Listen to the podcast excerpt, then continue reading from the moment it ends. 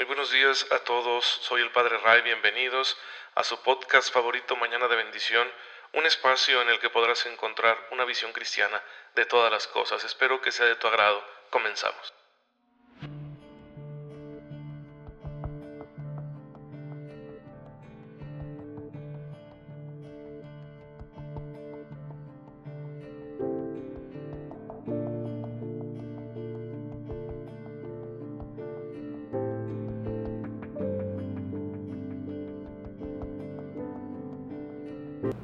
Ya estamos aquí en Mañana de Bendición con el Padre Ray y pues muy feliz jueves eucarístico. Recuerden que la iglesia nos invita hoy a considerar de manera especial el misterio de la presencia real de Jesucristo en la Eucaristía, que se hace presente en el pan consagrado, en el vino consagrado, en las especies eucarísticas, las cuales sufren una transformación sustancial, no accidental, no de lo exterior, sino de su mismísima esencia para ser transformadas en el cuerpo, la sangre, el alma y la divinidad de Jesucristo, nuestro Señor, verdadero Dios y verdadero hombre, el Verbo eterno del Padre que se ha encarnado, y que es nuestro Salvador, nuestro Señor.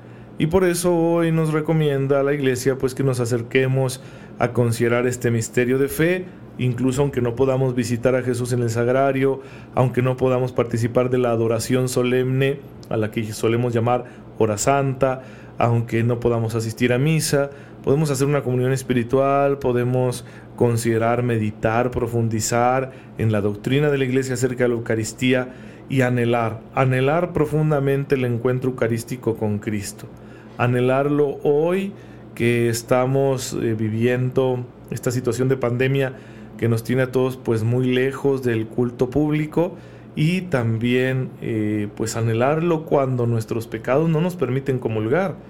Decir, Señor, pues no, no permitas que yo me muera así, concédeme algún día poder recibirte sacramentalmente antes de morir.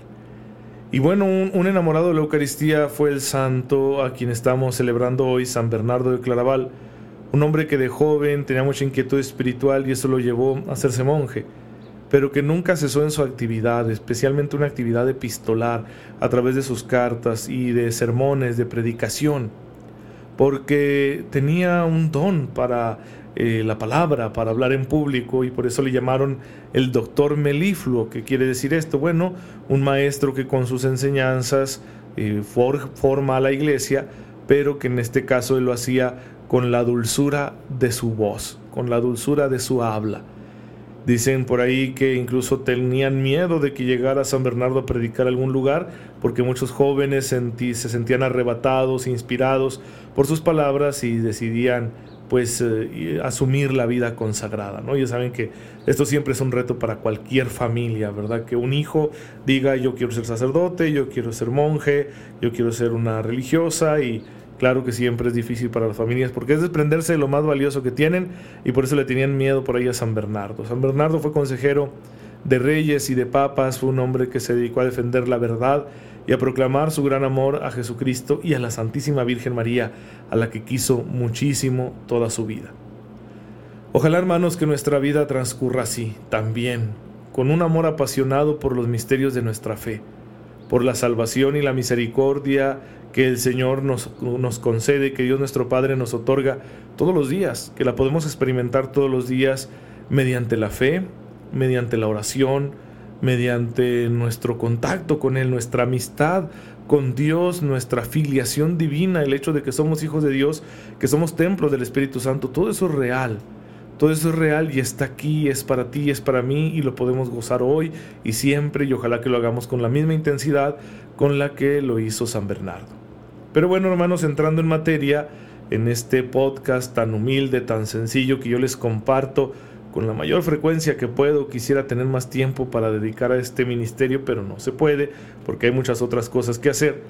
Eh, aquí estamos estudiando la dimensión ética de nuestra fe, estamos estudiando la fe moral de la iglesia, la fe, eh, la teología, mejor dicho, moral de la iglesia. Y ya estamos en el punto de hablar de la gracia y la justificación. Ya hablamos de la ley moral.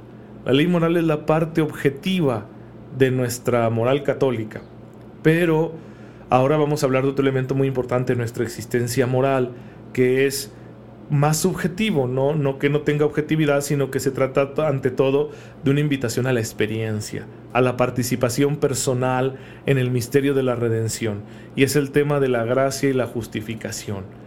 ¿Por qué tenemos que hablar de todo esto? Bueno, porque obviamente nuestra meta es estar con Dios, ese es nuestro fin último.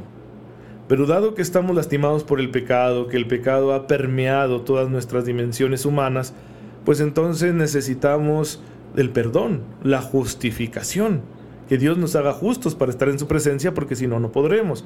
Recuerden lo que dice la carta a los hebreos, sin santidad nadie verá al Señor, entonces necesitamos ser santificados. Y la gracia de Dios es la fuerza, el auxilio divino, la presencia activa, operativa, amorosa de Dios en nuestras vidas, que es la que nos santifica, nos purifica, nos perdona de nuestros pecados de manera constante, nos perfecciona a lo largo de toda nuestra vida, para que nosotros, justificados por esa misma gracia, podamos algún día estar presentes ante la esencia divina y quedarnos ahí en ese amor eterno para siempre.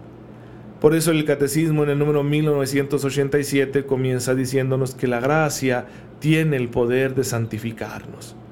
Mediante la fe en Jesucristo, esto es muy importante, la gracia llega al hombre mediante la fe en Jesucristo, como dice Romanos 3:22, y el signo de la fe, el primer signo de la fe, el sello de esta alianza que se inaugura cuando una persona cree en Cristo, es el bautismo, como lo podemos leer en el capítulo sexto de la carta de San Pablo a los romanos. Igual en Romanos tiene una doctrina muy, muy grande y profunda acerca de la justificación y precisamente ese capítulo sexto de la carta a los romanos nos va a hablar de lo que sucede en el bautismo, de cómo en el bautismo nos quedamos tan unidos a Cristo que participamos de su muerte y resurrección y por ello somos justificados.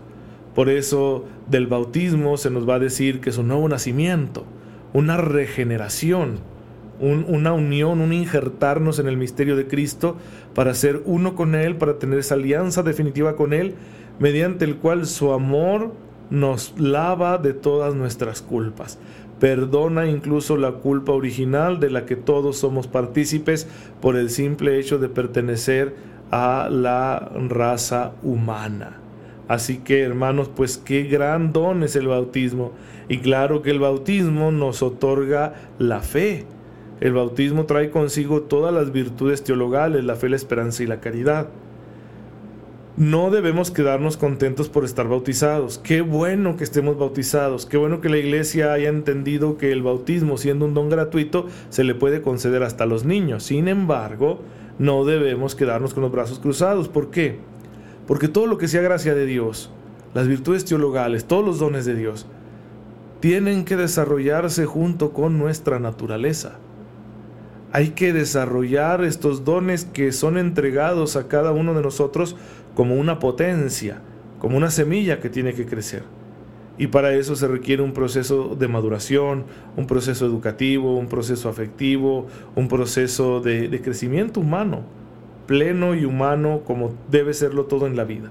Porque la gracia, después lo vamos a estudiar más a profundidad, pero es una afirmación de la iglesia muy querida, la gracia no sustituye la naturaleza la perfecciona, la auxilia, la eleva, la orienta, la rectifica, pero no la sustituye. Por eso es preciso que conforme nosotros vamos madurando en nuestra vida como seres humanos, vida biológica, vida psicoafectiva, etc., también vaya madurando nuestra fe, también vayan madurando, desarrollándose en nosotros las gracias, los dones que recibimos del Espíritu Santo. Todo queda entonces inaugurado con el bautismo, pero tiene que llegar a su plenitud. Por eso tendremos la Eucaristía, como ese sacramento que nos va alimentando mientras crecemos. Ya fuimos admitidos en la iglesia, en el pueblo de Dios, ya somos hijos suyos mediante el bautismo, pero ahora tendremos que crecer dentro de la comunidad y alimentarnos de Jesús, alimentarnos de su palabra y alimentarnos de su cuerpo y de su sangre. Por eso el sacramento de la Eucaristía es importantísimo. Pues bien, hermanos, la gracia nos justifica gratuitamente, el Señor nos justifica, no por nuestras obras, no porque nosotros tengamos méritos, no porque yo haga esto o lo otro, no porque yo sea capaz de hechos extraordinarios, no. Todo eso tendrá que ser fruto de la justificación. Una justificación que no muestra esos frutos no es justificación. Una fe que no nos lleva a las obras, que no se hace operativa en el amor, que es donde coinciden el apóstol Santiago con el apóstol San Pablo, pues entonces es una fe muerta. Es una fe que no es real, es una fe reducida al sentimiento, es una fe reducida a una experiencia subjetiva, es una fe ideal, pero no es una fe real. La fe verdadera por fuerza nos tiene que conducir a una conducta santa. Por eso será muy importante para nosotros como católicos plantearnos con seriedad el llamado universal a la santidad. El acontecimiento del cual nosotros participamos mediante la fe, que es el que nos salva, el que nos perdona realmente, la fuente de la justificación, siempre será lo que en la iglesia llamamos el misterio pascual de Cristo, su pasión, muerte, resurrección y ascensión a los cielos. Ese acontecimiento, ese acto supremo de amor de Jesucristo, ese sacrificio que Él ofrece al Padre, se ofrece a sí mismo al Padre para redimir a toda la humanidad, esa es la fuente de la justificación. Pero nosotros vamos a participar gratuitamente de esa fuente mediante la fe, mediante el bautismo, y luego una vez que mediante esos dos, esas dos realidades, fe y bautismo, estemos conectados al misterio pascual, de, ahí fluirá sobre nosotros toda la gracia de Dios, para que esa gracia nos sostenga en la justificación, nos haga perseverar en la justificación y no vaya a ser que la perdamos por practicar las conductas malas que nos separan de Dios, por caer en el odio, por alejarnos de Él, por no aceptar su misericordia, eh, por eh, actuar en contra de nuestra naturaleza, en contra de nuestra conciencia, etc. Para evitar eso es preciso perseverar, ser constantes, en esta recepción continua de la gracia que siempre está fluyendo sobre nosotros desde la fuente que es Cristo nuestro Señor, muerto y resucitado y glorificado. De Él viene toda la gracia. Toda la gracia de Dios llega a nosotros por medio de Él.